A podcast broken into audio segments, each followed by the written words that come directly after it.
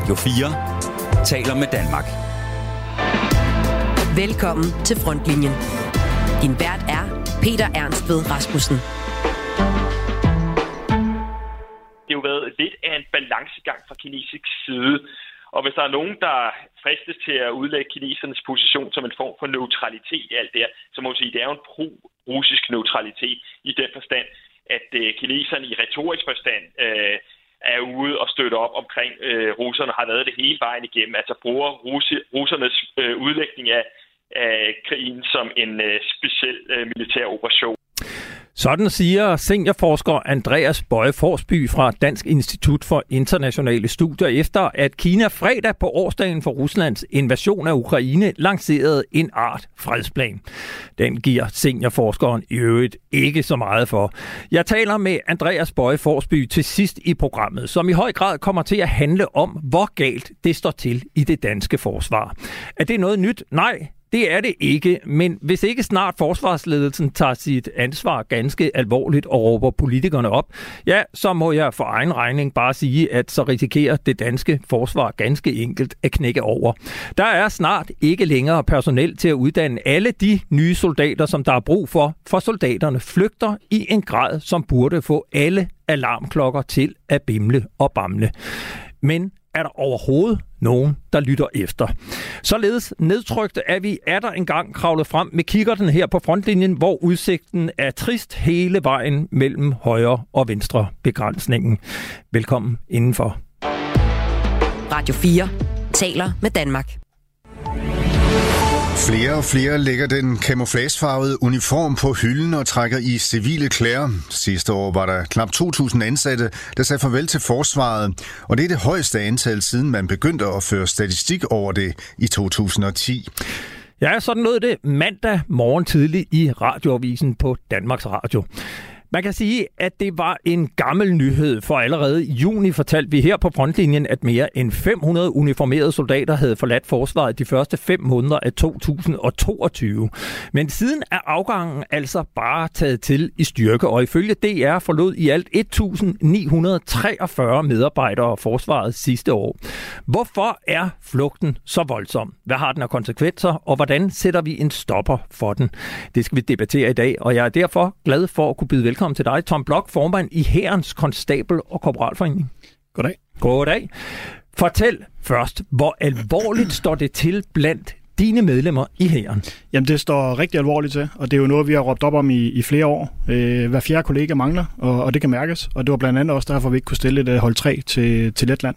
Øh, så det har store konsekvenser. Ja, og det er jo fordi, at de har nogle soldater udsendt til Letland, der kommer hjem i maj måned. Det er hold 2, og der kommer ikke nogen afløser. Fortæl lige, hvor mange soldater, øh, menige soldater er der i den danske her? Der er cirka en, en øh, knap 4.000. Og det vil sige, at øh, du mangler rundt regnet 1.000? Ja, vi mangler cirka hver fjerde. Det er jo helt vildt. Det er voldsomt, og det er også derfor, at folk de render så stærkt derud, og det er også derfor, at de har konsekvenser. Øh, og samtidig så har vi et arbejdsmarked, hvor der, man tilbyder noget mere attraktivt, øh, end det forsvar, de kan tilbyde nu. Hvor mange af dine medlemmer har forladt forsvaret det seneste år? Alt for mange. Øh, vi har ikke det eksakte tal, øh, men vi kan bare sige, at øh, når hver fjerde stilling den står tom, så er det jo en klar indikation på, at øh, vi ikke kan følge med. Hvad er det, dine medlemmer siger, når de øh, forlader forsvaret? De siger mange ting. Øh, der er ikke en snuptagsløsning på det her. Det må vi endelig ikke tro. Der er mange ting. Men det vi hører allermest, det er løn- og ansættelsesforhold. Og så også en eller anden form for en uddannelsesoptjening, og så hvad den her kompetence- og karriereudviklingsmuligheder. Det er forsvaret simpelthen ikke god nok til at levere på.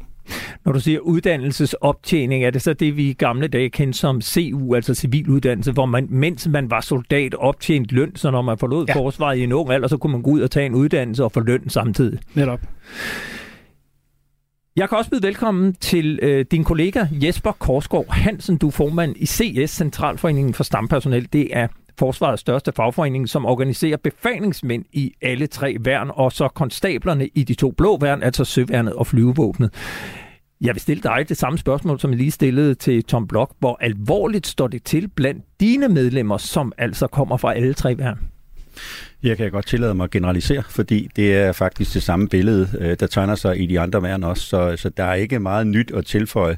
Øh, vi ser også en, øh, en stigning i dem, der forlader forsvaret igen, fordi de, er, de kommer ind i ret kort tid, tager en tørn eller to ud at sejle, og så forlader de også igen.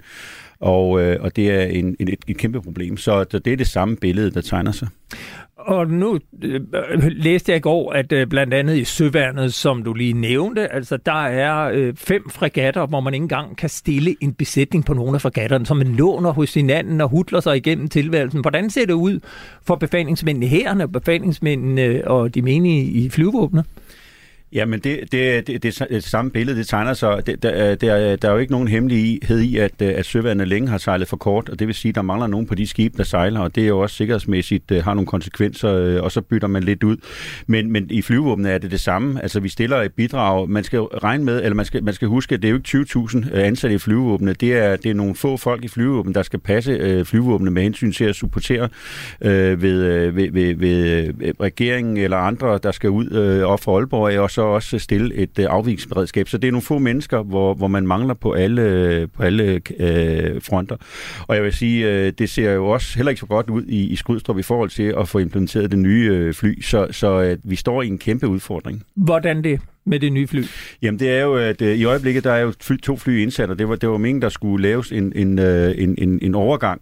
Og øh, nu har man valgt at holde på, på det ene fly lidt længere. Det gør altså noget ved det, der sker, og, øh, og der har man temmelig svært ved at, øh, at få det til at hænge sammen, og samtidig har man svært ved at rekruttere de folk, der så skal supportere det nye fly.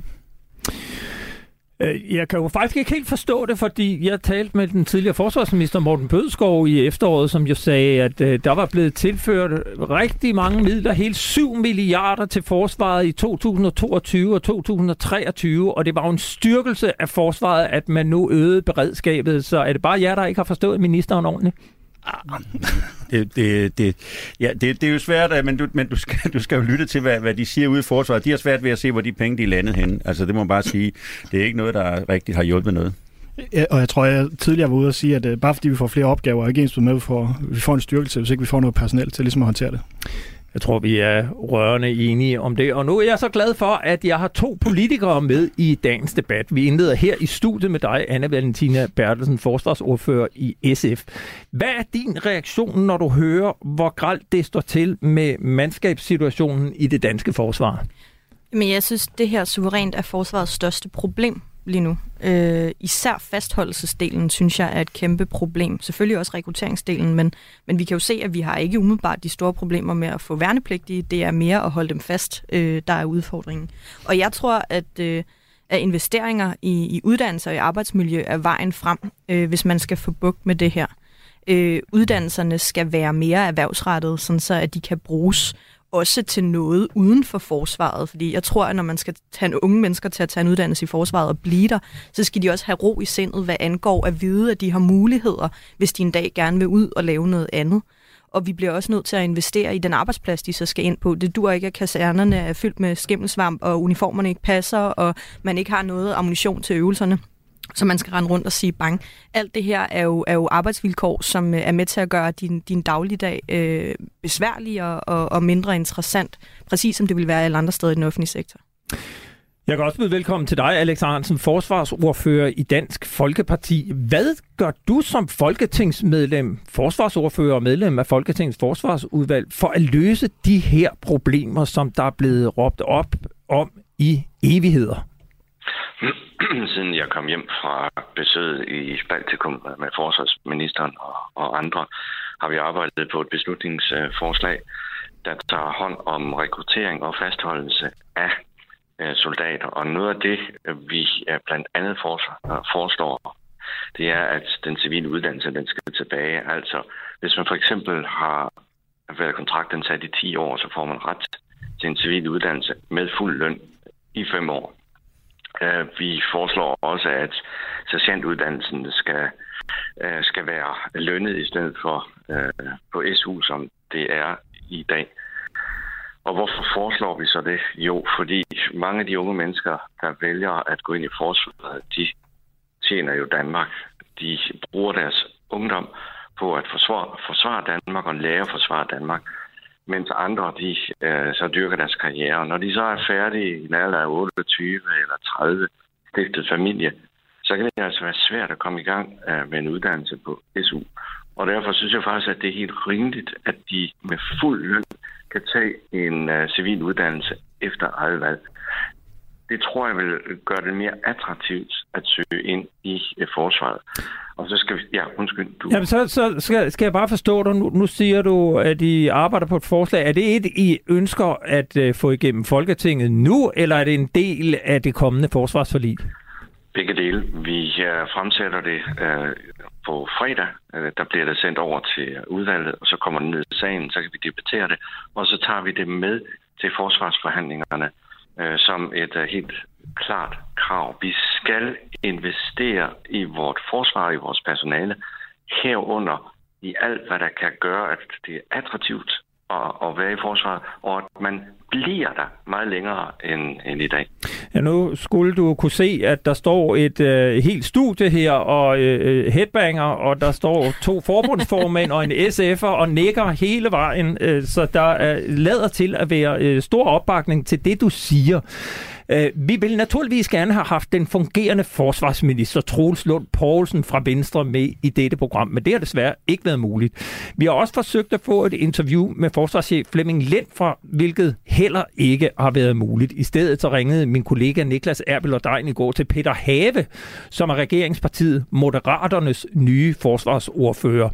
Han har en tid i det danske forsvar, og det talte øh, Niklas Erbel og Dein og Peter Have indledningsvis om. I kan lige høre interviewet her? Jeg har været øh, konstabel i, øh, i 6-7 år og, og har været på har været ved Kongens Tyske Fodregimente for at have været udsendt en enkelt gang til Kyberen. I FN-regi? Ja, lige præcis. Ja, det er sådan en slags mission, dem der, der bliver lavet nu, for det var en fredsbevarende mission dengang, ikke? Mm.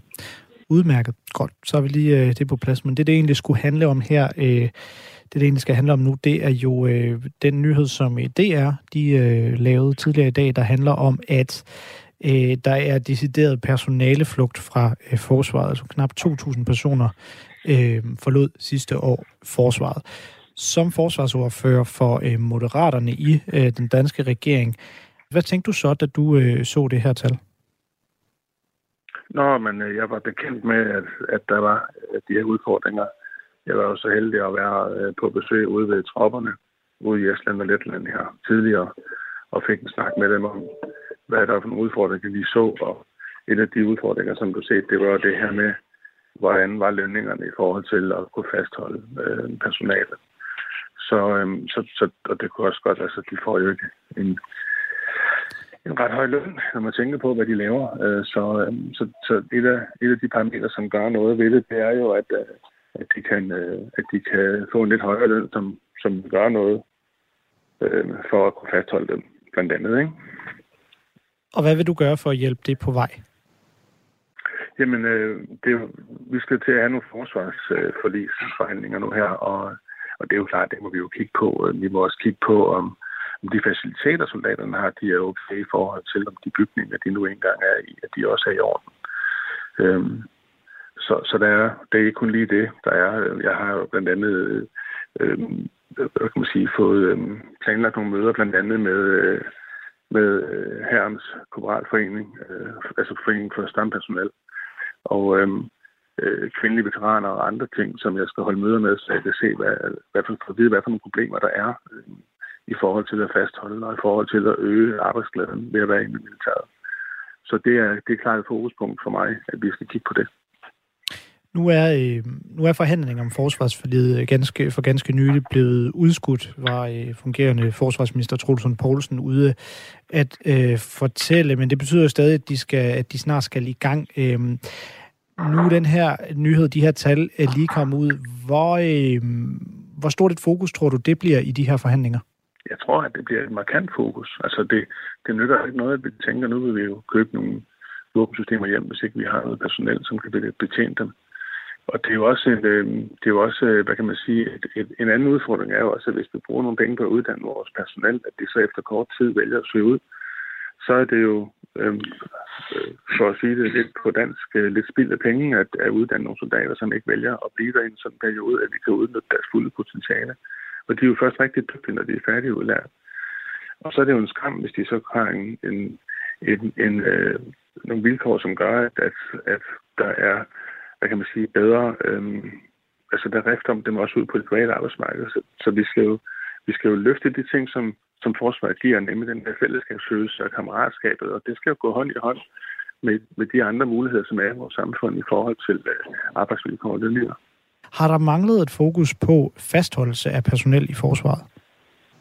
Jeg tror, der har været en, øh, en manglende fokus på forsvaret som sådan i lang, lang tid, altså i en årrække, øh, Øh, fordi man, øh, man så et andet trusselsbillede. Altså, der var ikke nogen, der, der havde forestillet sig, at, at, øh, at Putin ville gå ind i Ukraine. Vi havde jo alle sammen forestillet os, at vi havde fred i Europa. Og så viser det sig, at det har vi så ikke alligevel. Så får vi lige pludselig du ved, en ordentlig øjenåbner for at finde ud. Så så opdager man bare, okay, vi er faktisk ikke helt så sikre, som vi ønsker os, og vi er ikke helt så... Vi har ikke vores frihed taget for givet, som vi har gået og gjort. Så derfor så er det jo været en, en fejl igennem mange år, at man har nedprioriteret forsvaret. Og det er jo så det, vi kommer til at kigge ind i nu, øhm, og så skal vi øh, reagere på det. Fordi nu sidder vi øh, og kigger ind i en anden, øh, en anden fremtid og et andet trusselsbillede. Og det er jo ærgerligt. Altså, jeg, det er jo ærgerligt at, at, at, hvad kan man sige, at opdage. Altså, jeg er kommet ind i Folketinget ved sidste valg, og jeg godt nok vidste, at der var nogle udfordringer, men ikke, at de var sådan, så voldsomme, som de var. Men, men øh, nu, er der, nu er der nogle andre, nogle andre boller på suppen, for at sige, og derfor så bliver vi også nødt til at reagere anderledes. Øhm, og det er, det er det, vi skal i gang med nu her. Vi skal i gang med en genopbygningsfase af, af det hele, og det kan faktisk kun gå for langsomt. Og der er alle aspekter med ind i det, blandt andet trivsel og løn og arbejdsforhold og alle de der ting. Tror du, der kan blive råd til det hele? Altså råd til de ting, vi allerede har snakket meget om, der bliver en, der bliver en, en del af forsvarsforhandlingerne, men også øh, nu måske øh, råd til en endnu større prioritering på, på selve personellet? Altså, det, man kan jo vente den om og så stille et andet spørgsmål og sige, har vi råd til andet? Altså, vi bliver simpelthen nødt til at gøre noget. Vi bliver nødt til at prioritere de ting, der skal prioriteres. Og, og som jeg lige øh, indledningsvis sagde, så lytter det jo ikke noget, at vi køber noget materiel, hvis ikke vi har personale til at betjene materialet. Så, så for mig at se, der er det ikke et spørgsmål med den heller. Der er det et både og. og der er ikke, vi, vi kigger ind i, at vi ikke har råd til at lade være. Og afslutningsvis, øh, Peter Have, hvad, hvad er status på, på forsvarsforhandlingerne? Jamen altså, som jeg forstår det, så øh, har Troels Lund jo gjort meget opmærksom på, at vi skal have styr på øh, husholdningsbudgettet og helt styr på, hvad der foregår, inden vi kan gå i gang med forsvarsforhandlinger. Det synes jeg jo er klogt, øh, sådan at, at, vi ikke kommer til at stå i den samme situation, som vi har lige stået i øh, med en massiv kritik fra, fra statsrevisorerne. Så, øh, så for mit vedkommende, så gælder det om at få de her ting på plads så hurtigt som muligt, så vi også kommer i gang. Øh, men, men den ligger ikke på mit bord. Øh, jeg kan ikke sige helt præcis, hvor det går i gang, men øh, det burde gå i gang inden for det ved ikke, et par måneder, tænker jeg, hvis du spørger mig. Ja, således altså øh, Peter Have, forsvarsordfører i regeringspartiet Moderaterne. Øh, han nævner jo de samme øh, forhold, som I to, både Tom Blok og Jesper Korsgaard Hansen gør, og i virkeligheden også dig, Anna Valentina Bertelsen. Men du har jo været forsvarsordfører i flere år. Du har jo fået de her briefinger. Er I blevet fejlinformeret fra forsvaret om, hvor alvorligt situationen i virkeligheden er? Altså, jeg mener bare, med den situation, vi står i nu, hvorfor er der ikke nogen, der har skrevet til handling inden for at prøve at løse det her problem? Øhm, ja, altså, jeg synes, du skal stille det spørgsmål til Venstre. Det er jo først og fremmest dem, der har øh, bebudet, at der var behov for at forhandle forlig, helst i går. Præcis. Øhm, og øh, vi jo har jo været enige i SF hele vejen i, at vi skulle øh, gøre noget drastisk, og at det skulle gå hurtigt. Men det har først og fremmest for os været et spørgsmål om, at vi skulle gøre det, der var rigtigt. Og så længe der var tvivl om, hvad det var, der var rigtigt, og så store politiske uenigheder, øh, så synes vi, det var farligt at gå i gang med en forlisforhandling. Nu kan jeg så konstatere, at, at vi havde jo regnet med, at vi skulle i gang her så småt i, i februar, øh, og det kommer vi så ikke alligevel. Jeg synes, det er fornuftigt, at man får styr på, på kasseeftersynet. Øh, undrer mig måske lidt over, at man ikke har gjort det tidligere. Altså, hvad har de der embedsmænd i Forsvarsministeriet lavet, mens at de sad og sloges i regeringsforhandlingerne i to måneder? Øh, jeg havde forestillet mig, at man måske var i gang nu. Øh, og jeg synes også, det begynder at blive presserende. Tom Blok, formand for Herrens Konstabel og Korporalforening. Hvad sker der, hvis forsvaret først en gang i 2024 får tilført midler til at løse udfordringerne for dine medlemmer? Jamen, øh, som, som også øh, Anna hun nævner, så er vi jo enige i, at selvfølgelig skal vi have styr på økonomien, og det her kasseeftersyn, det var sådan set øh, det, vi var, øh, gik også og vente på. Men, men der er bare en anden vigtig ting også i det kasseeftersyn, og det er jo personellet. Altså, hvis ikke, hvis ikke personellet er der, så kan alt andet igen, som der har været nævnt, være ligegyldigt. Og derfor er vi også en vigtig del af det her. Øh, og derfor synes vi også, at øh, vi er helt med på, at der skal ikke investeres milliarder i materiel og alt det nu, men vi er simpelthen nødt til at begynde allerede nu at investere nogle penge i personellet, for det kan vi, og gør vi det ikke, så bliver det for dyrt. Jamen, og hvad er konsekvensen, hvis de vi venter? Altså, så får vi bare endnu flere. Altså, som jeg har været ude at sige flere gange, øh, også når vi har siddet på vores møder, jeg prøver, at det er jo ikke først øh, i 24, vi bløder, det er jo nu, vi bløder. Og vi har lært i første hjælp i, i forsvaret, at øh, når vi ser blødning, så stopper vi blødning. Og det er ikke sket i rigtig mange år, og det er derfor, vi står i den her situation. Så derfor er vi nødt til at handle, også nu. Jeg kan ikke lade være med at spille to lydklip fra frontlinjen øh, den 16. august, hvor du også var til stede, Anna Valentina Bertelsen. Dengang var du i studiet med Peter Viggo Jacobsen, som er lektor på Forsvarsakademiet. Jeg ved ikke, om du kan huske, hvad han sagde, men du kan lige prøve at lytte her. Man skal jo altså også være klar over, at det forsvar gør lige i øjeblikket, det er, at den æder sin egen organisation. Vi kan ikke blive ved med at køre på det her meget høje niveau, og det tror jeg alle er klar over. Men det betyder jo bare, at den rekrutterings- og, ud, ud, hvad det hedder, og fastholdelsesudfordring, som vi kigger ind i, den bliver nok større, for det der forventning sker, når man udsender folk på den her måde, det er, at der kommer altså nogle opsigelser, når vi kommer hjem igen, fordi der er nogen, der får at vide, at enten så kommer du hjem nu, eller så er vi ikke familie længere. Og den dynamik bliver vi også nødt til at tænke ind, så, så der, det er klart, at der bliver behov for at blive gjort en ekstra, ekstraordinær indsats efterfølgende for at kunne fastholde og rekruttere de mange mennesker, vi skal bruge. Ikke? Så jeg er, faktisk, jeg er faktisk lidt bekymret. Ikke at det ikke er fint, det vi gør i øjeblikket, men man skal godt nok være skarp på at løse den opgave, vi kigger ind i, og det bliver nok den allervæsentligste udfordring, politikerne skal løse, når de skal forhandle det nye forlig. I samme udsendelse havde jeg et længere interview med brigadegeneral Henrik Lyne, som har været chef for første brigade og i dag er næstkommanderende i herkommandoen. Han sagde sådan her om, hvad der er brug for allerede tilbage i august. Nogle af de ting, som vi nu står og mangler og har problemer med, kunne man jo godt sætte i værk øh, stort set i dag, nemlig at begynde at ansætte nogle flere soldater. Vi mangler soldater og vi vil gerne have, at de bliver lidt længere, og derfor skal man jo kigge på det hele. Altså, det er jo rammevilkårene, kan man sige. Det er på personelsiden, hvor vi har nogle udfordringer med at øh, fastholde vores personel tilstrækkeligt længe, så vi får, som vi siger, bang for the buck, så vi får noget ud af de investeringer, vi lægger i at uddanne folk. Det er køretøjer, materiel, øh, våbensystemer, udrustning, det er etablissement, og mange andre ting, som vi skal have øh, gjort noget ved, og det skal vi hurtigt, og det kommer til at koste rigtig mange penge. Derfor er det også, jeg siger, at når nu forhåbentlig forsvaret får penge, jamen så drejer det sig om at få bragt det, vi har op til, øh, han har sagt, det tilfredsstillende niveau, få fyldt hylderne op, få fyldt enhederne op med personel, materiel, logistik øh, og moderne ammunition, blandt andet, som man jo fravalgte i sidste forlig. Og vi er jeg skal nok passe på med ikke at øh, male fanden på, øh, på væggen, men vi er tæt på at være bragt i knæ i hæren på grund af det. Tilbage i august var hæren tæt på at være bragt i knæ. Siden har endnu flere soldater været udsendt, og der er absolut intet sket fra politisk hold.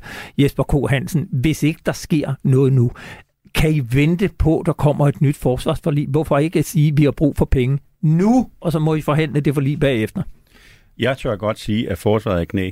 Og jeg tør godt sige, at det her det er en ond cirkel, der bare bliver ved. Fordi hvis man presser forsvarets personale, som man gør i øjeblikket med alle de indsatser, der er, så vælger folk fra. Så det er en ond cirkel, vi er inde i. Og gør der ikke noget nu, øh, så bliver det bare endnu værre. Så vi er i knæ, og der skal ske noget, og det skal ske nu. Så må man se at komme i gang på en eller anden måde. Jeg ved ikke, hvordan man kan, men man bliver nødt til at lave nogle tiltag, der kan fastholde på nuværende tidspunkt. Bare forsøg, fordi der er jo mange ting, der skal i spil her. Der er nævnt kaserner, der er nævnt øh, udrustninger. Der er jo masser af ting, men et eller andet sted kan man man i hvert fald starte, og det er med HR, at sige, hvordan sikrer vi, at dem, der er, bliver fastholdt. Det er et rigtig godt udgangspunkt, at dem, der er i forsvaret, er gode ambassadører for forsvaret, der går ud og siger, at det her er en arbejdsplads, vi gerne vil være på, men der er vi slet, slet, slet ikke nu. Alex Arnsen, øh, nu har I så et forslag i Folketinget. Hvor mange milliarder drejer det sig om? Hvad er der brug for her og nu? Og er det i virkeligheden ikke løsningen at gå til forsvarschefen og sige, nu afleverer du en liste over, hvad der helt akut er brug for lige nu, og så giver vi jer den politiske opbakning og sætter de penge af, der er nødvendige, eller hvad? Ja, det, det tror jeg allerede forsvarschefen gør. Med hensyn til, hvad det kommer til at koste, altså øh, afskaffelsen af den civile uddannelse, det sparede jo cirka 118 millioner tilbage i, øh, i 2013. Og det vil måske i 2023 kroner være 1.500 millioner, vi skal, vi skal skaffe om året, for at øh, værnepligtige kan tage en civil uddannelse med fuld løn, når de går ud af forsvaret. Det er ikke ret mange penge. Så dem finder vi inden for rammen, og jeg er sikker på, at øh, forsvarsforligskredsen nok skal bakke det her op, både i sagen og, og, og til forhandlinger. Og hvor hurtigt tror du, at de penge kan blive udmyndtet? Altså, de kan jo allerede blive udmyndtet næste år, hvis det er, at vi øh, kommer hurtigt i gang her til foråret. Men nu siger du allerede næste år, og så tænker jeg, at vi er i februar, eller lige gået ind i marts måned, det er om sådan cirka 10 måneder. Det står der over to forbundsformænd her, siger, at det kan ikke vente. Ja, altså, der er mange ting, der desværre ikke kan vente, fordi at, at man har lavet stå til i mange år, man har skåret på, på forsvaret. Vi bliver nødt til lige at få forsvaret fordi på plads, og det skal ske hurtigt. Øh, og så må vi jo gøre det i øh, den rækkefølge, der er vigtigst. Og fastholdelsen er det allervigtigste. Og der må vi jo sørge for at rulle det rigtig hurtigt ud. Jeg tror ikke på, at det kan øh, ske hurtigere end, til næste år. Altså, at pengene kommer til øh, 2024 til en, øh, en civil uddannelse. Men uh, jeg kan jo lade mig belære. Altså, jeg vil gøre det så hurtigt, jeg kan. Og det tror jeg også mine kolleger i forsvarsforligskredsen vil. Vi har alle forstået det. Men jeg er nødt til at spørge, altså Anne Valentina Bertelsen, er, er løsningen ikke? Altså i stedet for det her gigantiske forlig, der skal strække sig over 10 år, som vi end ikke er kommet i gang med, og som kommer til at tage måneder at forhandle. I stedet for at stresse det igennem, er det så ikke løsningen at få forsvarschefen til at aflevere en liste over, hvad der er behov for, og hvad det koster, og så få afsat de penge her og nu, så man kan komme i gang i morgen, i stedet for om 10 måneder eller om et år, for at komme til bunds i det her. Og så bagefter have tid til at forhandle et forlig. Ja, jeg, øh, altså du ved, jeg holder meget af dig, Peter, men jeg tror faktisk, du lige er et skridt bagud her. Øh, fordi det tror jeg faktisk allerede, at det ministeriet gerne vil. Når vi går i gang med at forhandle det her forsvarsforlig, så kommer vi ikke til at forhandle for 2% af BNP frem til 2030. Øh, vi kommer til at forhandle øh, maks op til 1,7, tror jeg, og man, man vil starte med de indsatser, som er mest presserende, og lukke hurtige aftaler om dem. Øh, men, der, men, hvor men at, det er jo stadigvæk forhandlinger, der først kommer om mange måneder. Ja, ja altså hvis man tror ministeren, og det er det, jeg skulle til at sige, det er der, hvor du har, øh, har ret i kritikken. Men, øh, men det er ikke sådan, at vi kommer til at sidde og forhandle et forlig, som er sådan kæmpe forkromet, øh, og først kan, kan sende de her penge ud, når vi er blevet enige om, hvad der også skal investeres i i 2030. Det er ikke sådan, det kommer til at være. Gudske lov.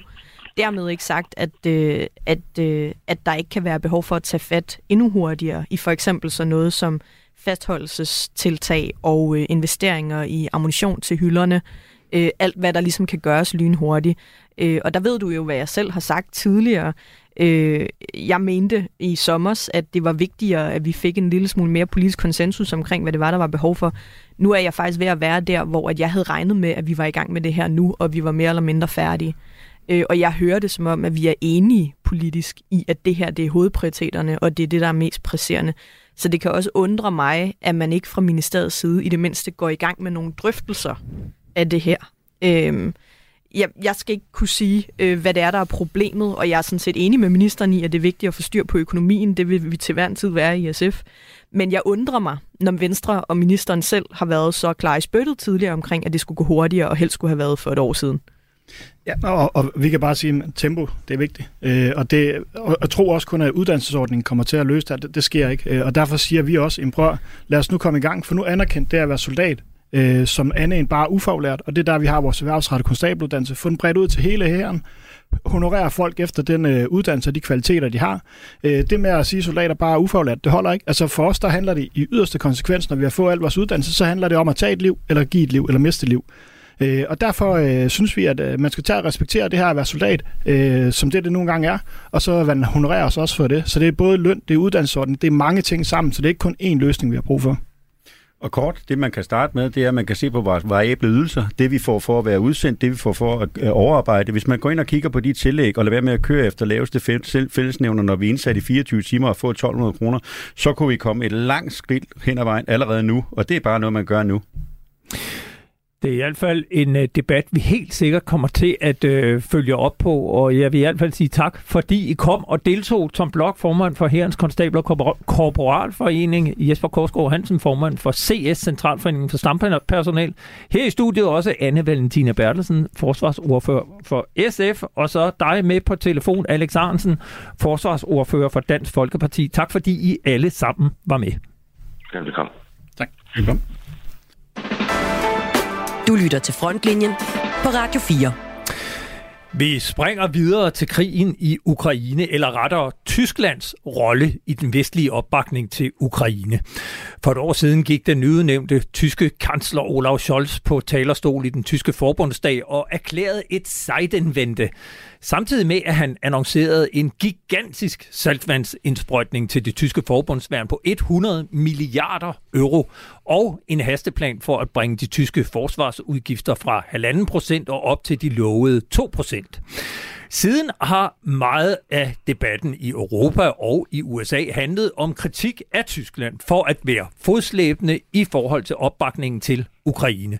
Der blev leveret for lidt og for sent, og selvom Tyskland efter massivt pres for en måneds tid siden endelig gav tilladelse til, at der kunne leveres tyske kampvogne af typen Leopard til Ukraine, er kritikken ikke forstummet. I de næste minutter kaster vi spotlyset på Tyskland sammen med dig, Mirko Reimer, ældst og kyndig ud i både tysk og amerikansk politik og vært på Tysklands programmet Genau her på Radio 4. Velkommen til. Hallo. Lad os uh, lige begynde med Olaf Scholz' tale i forbundsdagen for et år siden, hvor han altså talte om sejtenvente. Gør os lige klogere på, hvad betyder det, og hvad mente han egentlig med dette sejtenvente? Jamen, han øh, bruger jo udtrykket hele fem gange i, i den her tale for et år siden, og forklarer jo øh, ret udførligt, at Zeitenwende betyder, at man kunne godt oversætte det til et form for paradigmeskifte, at Ruslands angreb på Ukraine ændrer simpelthen måden, vi ser verden på, især på det europæiske kontinent, men det ændrer også hele, især Tysklands forståelse og selvforståelse, og derfor bliver nødt til, Tyskland nødt til at tilpasse sig en ny virkelighed. Og i øh, helt konkret betyder det jo et øh, opgør med årtiers øh, tysk udenrigs- og sikkerhedspolitik i forhold til det, der typisk er blevet beskrevet som et mere tilbageholdende Tyskland. Du er født i uh, Slesvig og boede de første 23 år af dit liv i Tyskland, og siden vendte du tilbage, da du læste Ph.D., og du følger jo udviklingen i landet tæt. Er det set med dine briller en fordom, at Tyskland er fodslæbende i forhold til at uh, hjælpe Ukraine?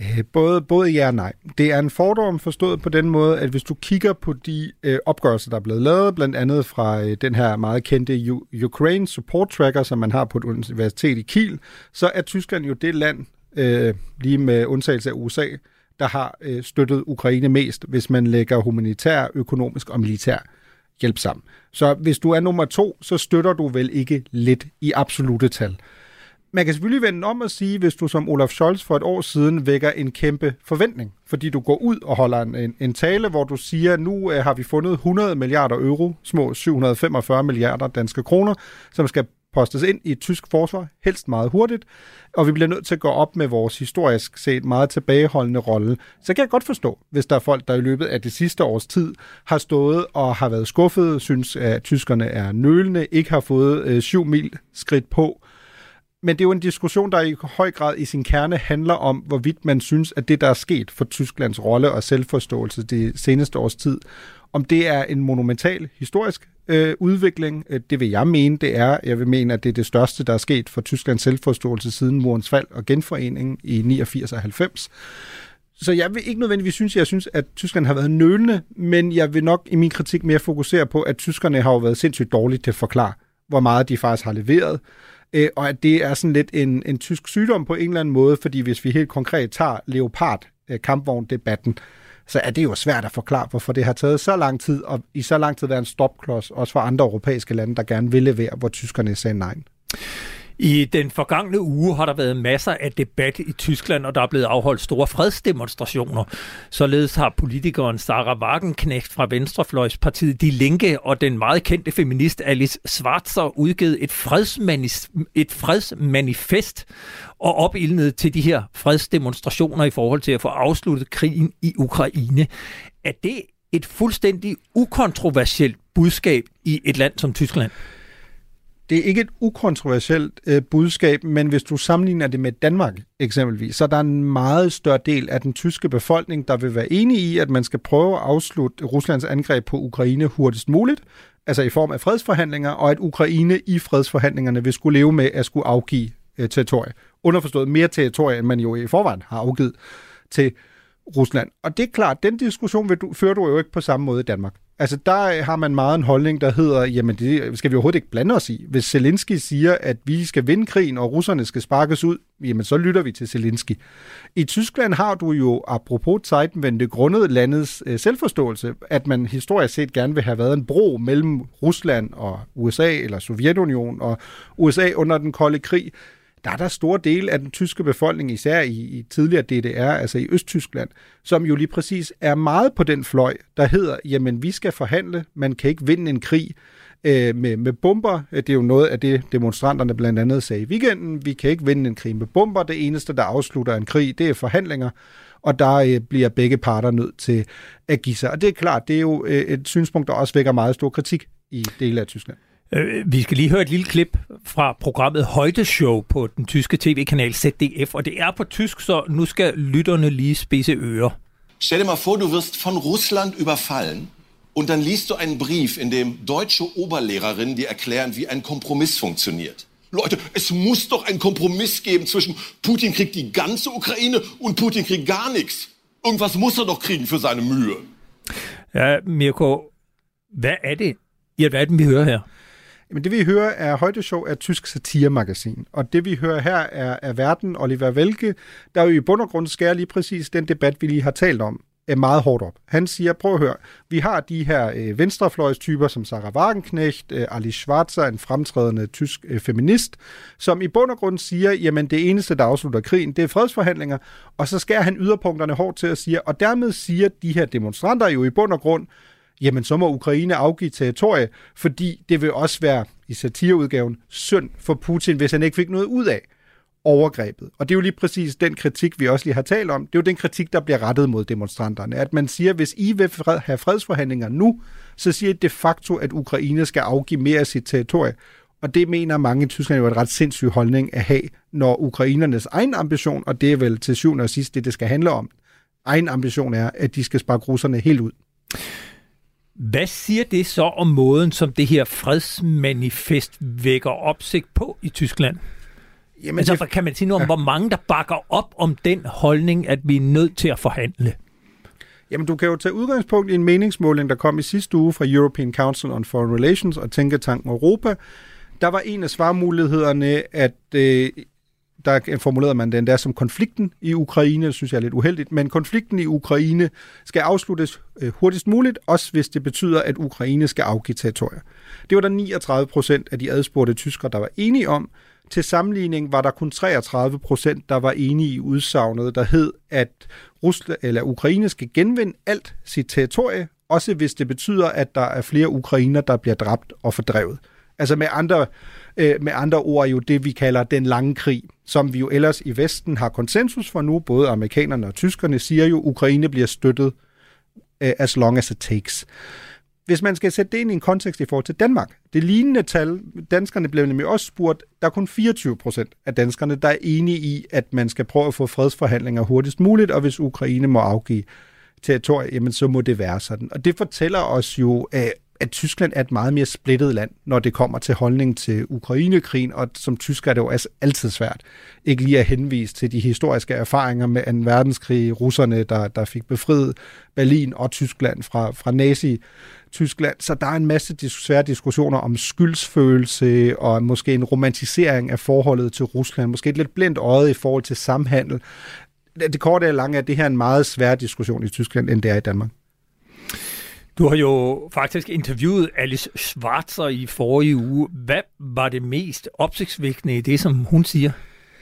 Jamen jeg vil sige, det er vel i bund og grund det, jeg vil kalde en, en lang linje af klichéer om, altså, altså typiske fredsklichéer. Ah, men man kan ikke vinde en krig med bomber, og man skal slutte fred. Og det er jo sådan et, det er et meget kynisk holdning jo. Det er en kynisk holdning, at den er meget letkøbt også, fordi det lyder jo godt på overfladen.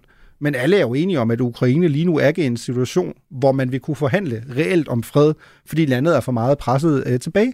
Så man vil de facto, hvis man forhandlede nu, ende med at skulle afgive noget af sit territorie. Det vil ukrainerne ikke. Det forstår man jo godt. Øh, men det afspejler jo også noget om, når man øh, som tysker står i Danmark, at diskussionerne i Tyskland er lidt mere komplicerede, fordi de er langt mere polariseret, end de er herhjemme, hvor vi virker til at være ret ensrettet i vores syn. Og her til sidst, øh, du sendte jo Genau i går, vores eget Tysklands magasin her på Radio 4.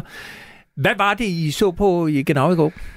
Jamen, kæmpe overraskelse. Vi gjorde status på uh, et år med Zeitenwende. Jeg havde blandt andet Per Stig Møller, den tidligere konservative udenrigsminister, uh, som gæst. Han var mildest ikke imponeret af den tyske effektivitet. Uh, omvendt interviewede også den tyske ambassadør her i landet, Pascal Hector, der sammenlignede Tyskland med en supertanker, hvor han sagde, og det tager bare tid at vende den tanke, og det synes han var gået overraskende hurtigt. Så meget delte holdninger om Ein Jahr mit Zeitenwende. Man kan i hvert fald finde programmet i Radio 4's app. Jeg vil sige tusind tak til dig, Mirko Reimer Elster, vært på Tysklands programmet Genau her på Radio 4. Tak fordi du kom. Selv tak. Radio 4 taler med Danmark. Vi runder denne udsendelse af med at kigge et godt stykke ud over vores egne grænser. I de seneste uger har Kina gjort sig bemærket på en række områder. Mandag sluttede en fælles flådeøvelse i Sydafrika med deltagelse af både kinesiske og russiske flådefartøjer. På årsdagen for Ruslands invasion af Ukraine fredag tilbød Kina sig som fredsmaler ved at offentliggøre en liste med 12 punkter, som det kommunistiske i styre i Beijing opfordrer alle til at følge i både øst og vest. Og i begyndelsen af februar aflyste den amerikanske udenrigsminister Antony Blinken et besøg i netop Beijing, efter at USA havde spottet og siden nedskudt en række kinesiske spionballoner. Hvad er det, der foregår, fristes man til at spørge, og det gør jeg så. Nu kan jeg byde velkommen til dig, Andreas Bøje Forsby, seniorforsker i udenrigspolitik og diplomati ved Dansk Institut for Internationale Studier med særligt fokus på Kina. Velkommen til. Tak skal du have. Øh, og så stiller jeg dig spørgsmålet. Hvad er det, der foregår i Kina? Ja, det er et godt spørgsmål. Uh, man kan sige, kineserne indledte jo året med lidt af en diplomatisk charmeoffensiv. Øh, egentlig startede den allerede i slutningen af det foregående år på G20-topmødet, hvor man øh, satte gang i det her øh, næsten øh, diplomatiske fremstød, hvor man forsøgte at række ud til de vestlige lande, også USA, øh, og fik blandt andet også sat denne her aftale om, om at få Anthony Blinken til Beijing i kalenderen. Uh, men siden da er der jo flyttet meget vand i åen, kan man roligt sige. Ja, og, og prøv lige at fortælle, hvad var det, der skete på det topmøde? Altså, jeg erindrer, vi i dette program talte om, at det var de første spæde tegn på lidt forsoning, at nu skulle man til at mødes, og man skulle i virkeligheden til at genstarte den der dialog. Er det korrekt? Ja, altså, jeg tror, man skal huske på, at øh, Kina og USA, de... Øh, har haft et meget svært indbyrdes forhold den senere tid, og bunden blev næsten øh, slået ud af forholdet i forbindelse med Nancy Pelosi's øh, besøg til Taiwan tilbage i august måned. Og i forlængelse af det besøg var kineserne jo ude og sige, at nu kan vi slet ikke samarbejde med USA på nogen som helst punkter. Uh, så der var bunden i den grad noget. Og så kan man sige, kineserne kom ud af coronaboblen uh, der i slutningen af oktober efter partikongressen, og så havde vi G20-topmøde i Indonesien, hvor øh, Xi Jinping og Joe Biden jo første gang mødes face-to-face efter, at, øh, at Joe Biden er blevet amerikansk præsident. Uh, og der kan man fornemme, at kineserne egentlig er interesseret i at prøve at genstarte forbindelserne lidt. De har i det hele taget et øh, væld af forskellige øh, initiativer, hvor de forsøger at række Øh, ud til de vestlige lande for at bryde den isolation, den stigende isolation, som Kina har befundet sig i øh, de senere år. Og øh, der var det så også, at man øh, forsøgte at hvad skal vi sige, sænke temperaturen i det amerikansk-kinesiske forhold. Hmm. Men det gik jo ikke så godt endda. Nej, og, øh, men, men nu her fredag på årsdagen for krigens begyndelse i Ukraine, der offentliggør Kina så et dokument med 12 punkter til, hvordan at øh, man kan sige, landene bør opføre sig i den her konflikt. Hvad var de vigtigste øh, punkter på den der liste, Kina offentliggjorde? Ja, og så er vi jo tilbage ved krigen i Ukraine, som øh, har været et af de punkter, som har været vanskeligt, øh, også i det amerikansk-kinesiske forhold. Men kineserne kommer så med den her fredsplan, hvis man kan kalde den det. Øh, og øh, ja, den rummer 12 punkter, og man kan sige, øh, der er et par af punkterne, som sådan set øh, går lidt imod øh, russernes interesser. Fordi der er et punkt, der snakker om, at øh, alle lande skal respektere øh, andre landes øh, territoriale integritet og suverænitet, øh, FN-charteret og den slags, som selvfølgelig er en form for formaning til russerne om, at, øh, at de skal øh, Øh, lade være med at invadere deres nabolande. Øh, der er også et andet punkt, som, øh, som mange har hæftet sig ved som en form for opsang til, til Moskva, om ikke at bruge øh, nuklear afpresning som en del af deres øh, strategi øh, i forhold til, hvordan de kan håndtere konflikten i Ukraine. Altså, hvor, hvor der er et punkt, der handler specifikt om, at man ikke øh, må, må bruge atomvåben eller trusler om atomvåben. Så der er et par punkter, som selvfølgelig ikke bekommer øh, russerne vel. Men der er bestemt også øh, en række punkter, som øh, er vendt øh, mod Vesten, altså en kritik af, af, af Vesten, som for eksempel øh, det punkt, der taler om, at øh, man er imod unilaterale sanktioner, altså sanktioner, som ikke er vedtaget inden for FN-sporet, FN's Sikkerhedsråd. Uh, ah, og så er der øh, også nogle punkter, der taler om, at, at man ikke skal øh, lave blokdannelse i international politik, at man skal have alles sikkerhedspolitiske interesser øh, med i den samlede løsning af en konflikt. Og det er jo en, en selvskjult kritik af, at Vesten øh, med NATO-udvidelse har nærmet sig Rusland og ikke taget deres øh, sikkerhedspolitiske interesser øh, alvorligt. Uh, hvor, så hvor... man kan sige, at kineserne forsøger lidt at balancere uh, i den her fredsplan, men overordnet set, så, så, uh, så er, er det ikke en decideret fredsplan, fordi kineserne kommer ikke med nogle konkrete udspil til, hvordan man kan få løst denne her konflikt. Hvad, er, er der noget nyt i det her? Altså, det er vel egentlig standpunkter, vi udmærket godt kender kineserne for, eller hvad? Det har du fuldstændig ret i. Altså, der er intet, som ikke er blevet sagt tidligere af kinesiske diplomater i det forløbende år. Så på den måde er man bare ude og, og øh, hvad skal vi sige, konfirmere, øh, hvad, hvad, hvad den officielle kinesiske linje har været. Det har jo været lidt af en balancegang fra kinesisk side. Og hvis der er nogen, der fristes til at udlægge kinesernes position som en form for neutralitet i alt det her, så må man sige, at det er jo en pro-russisk neutralitet i den forstand, at øh, kineserne i retorisk forstand øh, er ude og støtte op omkring øh, russerne, har været det hele vejen igennem. Altså bruger russi, russernes øh, udlægning af, af krigen som en øh, speciel øh, militær operation, øh, har, har generelt omtalt det her som noget, der er fremprovokeret af de vestlige lande, øh, og på andre måder bakker op om russernes legitime sikkerhedsinteresser og den slags. Så, så jo, man kan sige, at kineserne har jo heller ikke tilsluttet sig de vestlige landes sanktionsregime de vil i virkeligheden, de har udvidet deres samhandel med russerne det forløbende år, og vil måske i virkeligheden gerne udvide yderligere, også med, med, med våben til russerne, hvis det kan lade sig gøre. Og det Men det er vel også det, der er en stor balancegang, fordi kineserne stadigvæk gerne vil have, at vi lægger produktion i Kina og sammenhandler med Vesten, men det er jo det, de risikerer at uh, blive udsat for det samme, som, som overgår Rusland nu, hvis de går for meget med Rusland, eller hvad? Det er du fuldstændig ret i.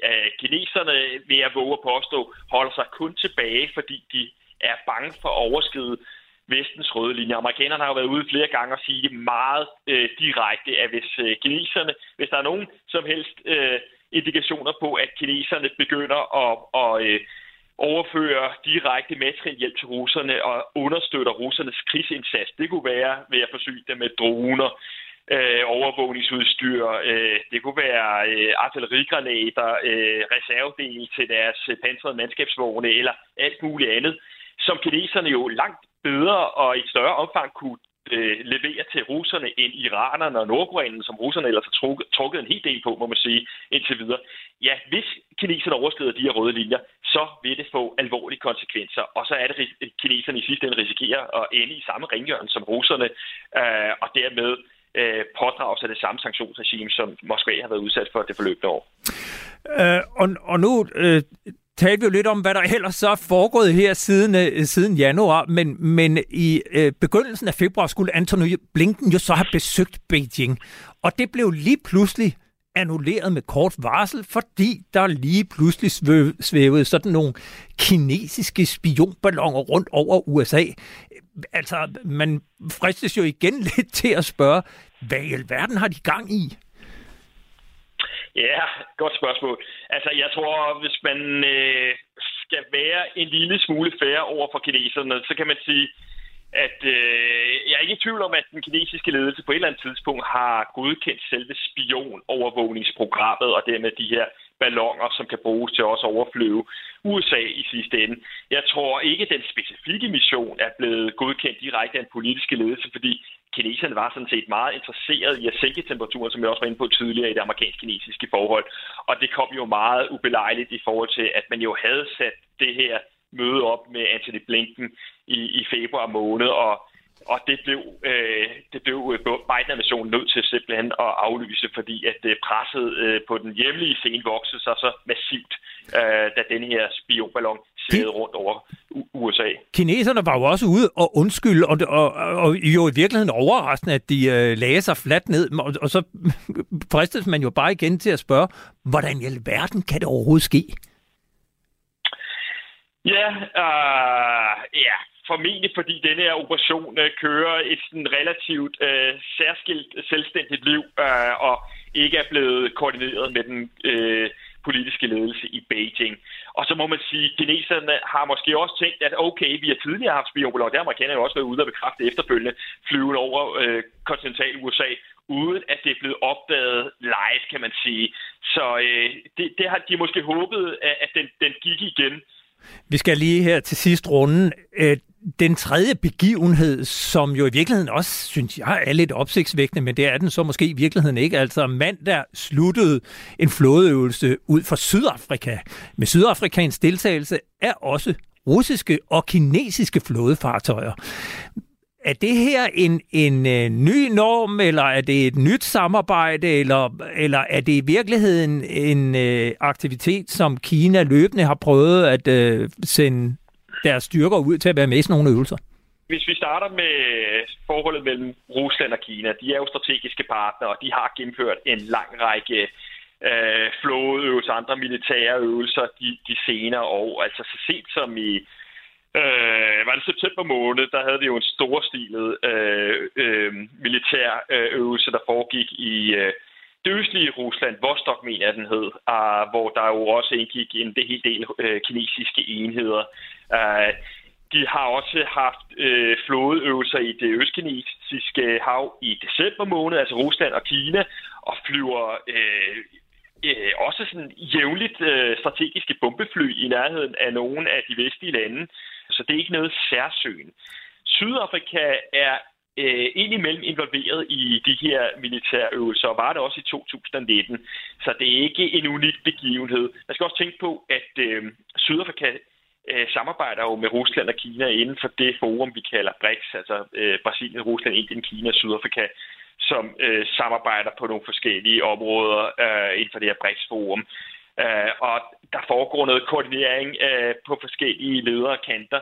Så det er ikke noget særsyn. Øh, men det er jo selvfølgelig kontroversielt øh, at invitere russerne med i nogen som helst former for, for fælles øh, militærøvelser i, i denne her tid. Så der har været en rejsende helt del kritik af Sydafrika i den anledning. Jeg vil sige tusind tak, fordi du var med, Andreas Bøje Forsby, seniorforsker ved Dansk Institut for Internationale Studier med fokus på Kina. Det var en fornøjelse. Radio 4 taler med Danmark. Ja, så har jeg pakket kigger den sammen og trækker mig nu baglæns ud af stillingen. Der er ikke mere at hente fra frontlinjen i denne omgang. Denne udsendelse blev tilrettelagt og produceret i samarbejde med journalist Niklas Erbel og Dein, som i dag var med mig for sidste gang. Fra næste uge har jeg min kollega fra Olfi, Kasper Junge Vester, med som ny radiomand og producer her på frontlinjen. I regien sad i dag Amanda Rostrup.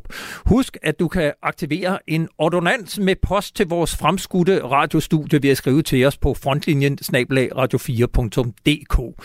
Så lytter vi meget gerne til gode råd, ris og ros eller emner, som vi bør tage op se på et senere tidspunkt.